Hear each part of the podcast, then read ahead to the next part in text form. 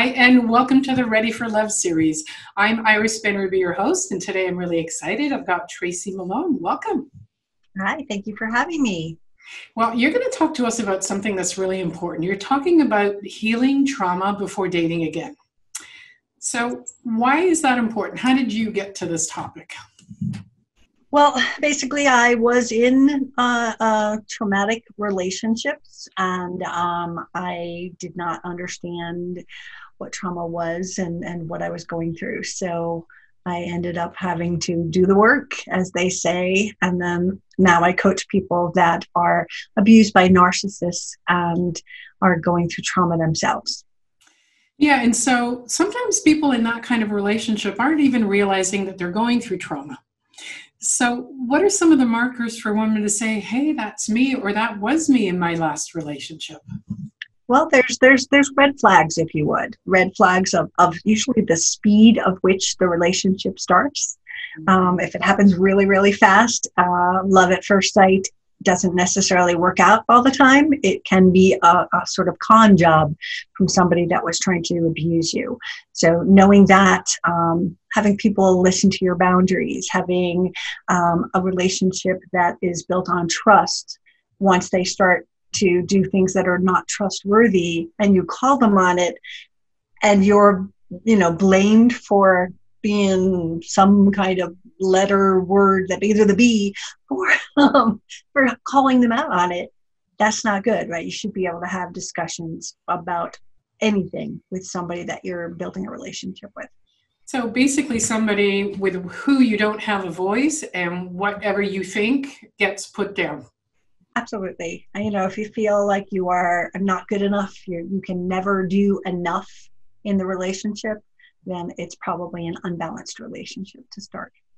All right. So, women who recognize themselves in this, what do you find is their journey to get from what they've been through to get to the other side? First of all, I'm going to ask you it is possible to get into a healthy relationship once you've been through narcissistic abuse or any kind of trauma. Is that correct?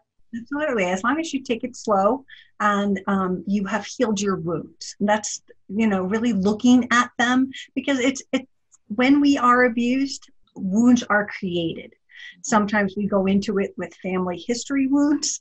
Other times we're wounded by the betrayal, by the cheating, by the lying, and we lose our trust in others as well as ourselves. Yeah. And so, and probably for good reason probably you know we we felt things things were uncomfortable. And either we addressed them or they got and they got shut down or we bit our tongue i'm guessing because that's how you grew up in your family or that's what you learned over the years in relationships which probably started from your family. And so it makes sense that they would lose trust in themselves and in the world because of the type of partners that they've picked.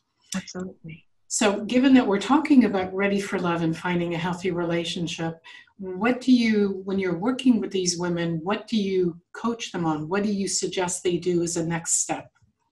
Well, again, it's, it's identifying what those wounds are. So maybe they have abandonment issues, maybe they have trust issues, maybe they need to understand fear and what role it plays in their life. So looking at those things almost from a bird's eye view. When when I I first talk to someone who has been through trauma, I can see exactly where they are in the trauma wheel based on the emotions in the story. So when they are further along, the story is just a story. When they're like looking down at it, it that there's no there's no anxiety involved. When they're deep in the the thick of it, so much anxiety, there's so much fear, there's so much sadness. They've got to heal those wounds and understand what got them there in the first place.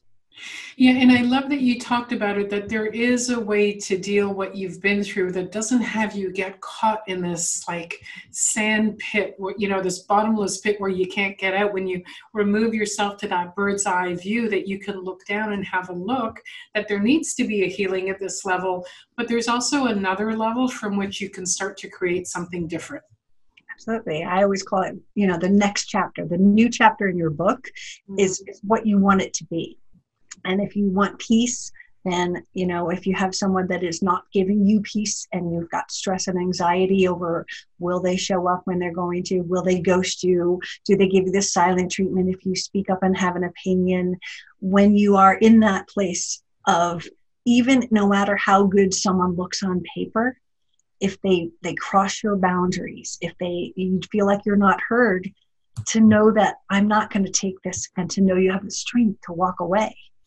yeah, and that's an interesting point because women often fall in love with someone's potential. So, you know, just because they look good on paper, what's your invitation to them when they say, oh, but, you know, if we work this out, if I give them another chance, what would you say to that? Well, we talk about their history. many, many survivors of narcissistic abuse have been to this rodeo more than once. Um, it is a pattern that repeats, and it's not necessarily. I don't want to blame the victim. I don't want to blame the person that is is been targeted by an abusive person. We have to keep that really clear. Just because you've had a lot of these relationships doesn't mean it's your fault. It means that you are giving out the clues to an abusive person that makes you a good target. So our story is such an important role as we learn to move forward. And, and I have people craft stories of what they're going to say on the date. If, if they've got these things covered in their mind of what they're going to say, and the person is very pushy, you know, and they're just keep on, they're like, and you change the subject and go, you know, I don't really want to talk about it. It's boring. Let's move on. How are you? Tell me about you. And then they keep coming back and, and almost hounding you to get more information. That's not natural. Like it should be more flowing and it should be something that you feel safe in. So if they're pushing you, you have to understand that they don't deserve the whole story. That's the biggest mistake people make mm. is to I call it story barfing.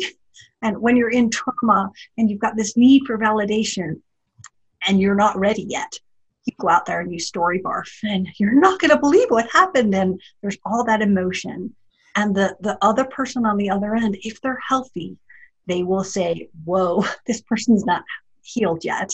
And if they're not healthy, you will see a different face. You will see the most empathetic person that understands everything that you've been through and that's a lie right? They, they're sitting there trying to hook you with this compassion. Oh they have so much compassion. They understood everything i was saying. But that story is attracting the narcissist. So crafting one that is very generic that you start out with eventually when you get to know them and they've earned the right to hear it then you can share more. But you don't have to spill your guts on the first date Beautiful, because I really like that you talked about how there's some level of responsibility for women that are out there and are attracting narcissists over and over. What is the part, not that I'm to blame for, but what can I change to make sure that I don't repeat it? So here's a great place where you're not repeating your I'm going to say poor me story, but not from a place of poor me, but really this is what happened to me. Like a narcissist is going to go, yes, she's she's an easy target. a little like I could reach it with my hand. It's a little green flag on my desk because when you're telling the narcissist that your ex cheated and you stayed because you're loyal and you believe in the marriage vows, they just sit there and go, green flag, I can cheat. Thank you. You're giving away the clues to what you've tolerated before. Yeah, and, and what I like that you said is that if you give that information too early, you don't know if you're with a narcissist or not. So if he is a narcissist, for him it's a green flag. You haven't had the chance to determine, and what you said earlier, does he deserve the whole story? Have I created enough of a foundation, a trust with him? And so there is room for the whole story, is what you're saying, but you need to wait. And, and that's almost a very good challenge if you think about it right? Like again if it's just the first date and you told them everything and and maybe they call maybe they don't. But if you don't tell them everything and they're giving you that space they're honoring your boundary that's a really good sign right? If they're pushing you and insisting and, and you feel pressure in any way to to spill more of your life that's not a good start all right, so that's one of the mistakes that women who have been through narcissistic abuse are doing out there when they're dating. What's another common mistake that women make out there that maybe set them up for for being a target? Well, I, I would say obviously you, you've got to start with your story. You've got to craft what you're going to say. But I think some of the other mistakes they make are are, are going out too soon, you know, as, as a band aid and not doing the work because they're afraid to be alone. If they don't understand their fears, um, say you're afraid of financially taking care of yourself, if you spill that in your story, someone will either step in to be the knight in shining armor and take care of you which looks like a really good thing on paper but the reality is is that really going to happen or they just feeding you a line to hook you and be your rescue and knight in shining armor right? Knowing what your fears are and knowing what your triggers are are so important when you go into uh, the dating scene if you don't understand that your triggers are um, when someone gives you the silent treatment but they do it to you and all of a sudden you're all freaked out and full of anxiety again oh wait that's that's because they're giving me the silent treatment. That's on my no list. Right. Um, you have to understand what your triggers are because when they hit them and in the dating scene it's not the old stuff. You have to face it in this situation and go okay they're giving me the silent treatment it's not my ex doing it but i don't like it and this is what i'm not going to tolerate Beautiful. So I've got a couple questions. I want to go back a, little step before. So women who have been through this, who have been through trauma, and are questioning, when am I ready to to date again? What's the marker that tells me I still have some healing work to do, or I've had this history and I'm ready to move forward? I think everybody's um, mark, as you said, is is different. There, there's going to be people that go out there too early. There's going to be people that honor the, the self-care the self-love and and i think learning to be by yourself so that you're not dependent on having someone fill your happy hole. You know it's like hey i don't care if i go out or not i'm good you know? That's a lot better place than i can't stand being alone i need someone. So as soon as you can like monitor and, and sort of regulate your emotions that's a, that's a marker like if you get rejected by somebody that you're texting a hundred times on an app a dating app and it hurts you, you feel rejected. You feel, oh gosh, this isn't going to work. Back away. That's not time yet, right? You have to be able to go with that rejection because that's a big part of the dating app. Lots of my friends are out there dating and they'll have conversations for weeks and weeks with somebody. And poof, they're gone. Mm-hmm. And and to someone who's not healed, that is another wound that they've got to deal with, and it may compound what they haven't healed yet. So put them back into the spiral and back under the covers if they're not ready. All right. So, for a woman that recognizes she's had a traumatic history, she's done her work, she's ready to start dating, she's crafted her story, she knows how to set boundaries. How does she? How does she gauge if a man is trustable so that she can share the whole story? What are some markers she's looking for? Well, I like to uh, go by the Brene Brown braving um, platform of how to trust somebody, which is if someone doesn't honor your boundaries, right? If they're not reliable, if they're not, you know, full of integrity. I'm trying to guess them all, um, all the different things. But but like you have milestones of their dependability and their trustworthiness. I think a lot of people going out, at least in, in my coaching world, are so afraid to trust again because they go out there thinking that they're going to go on that first coffee date or be texting for a few weeks before they actually meet them. And there's going to be this umbrella of trust automatically. We have to understand that trust is built in thousands of trustworthy moments. Prove it, not just once, not just 20 times, but be there when you say you're going to be there. If you're going to be late, let me know. This is like common courtesy stuff. And yet, abusers tend to, depending on how quickly they can recruit you into another abusive relationship, they tend to pull that stuff a lot faster each time because they've seen what you tolerate. And that that's so great for women going out there who are dating to look for what what am I I'm going to say exposed to? And when I address it first of all do I address it? But when I address it what's his response? Mm-hmm.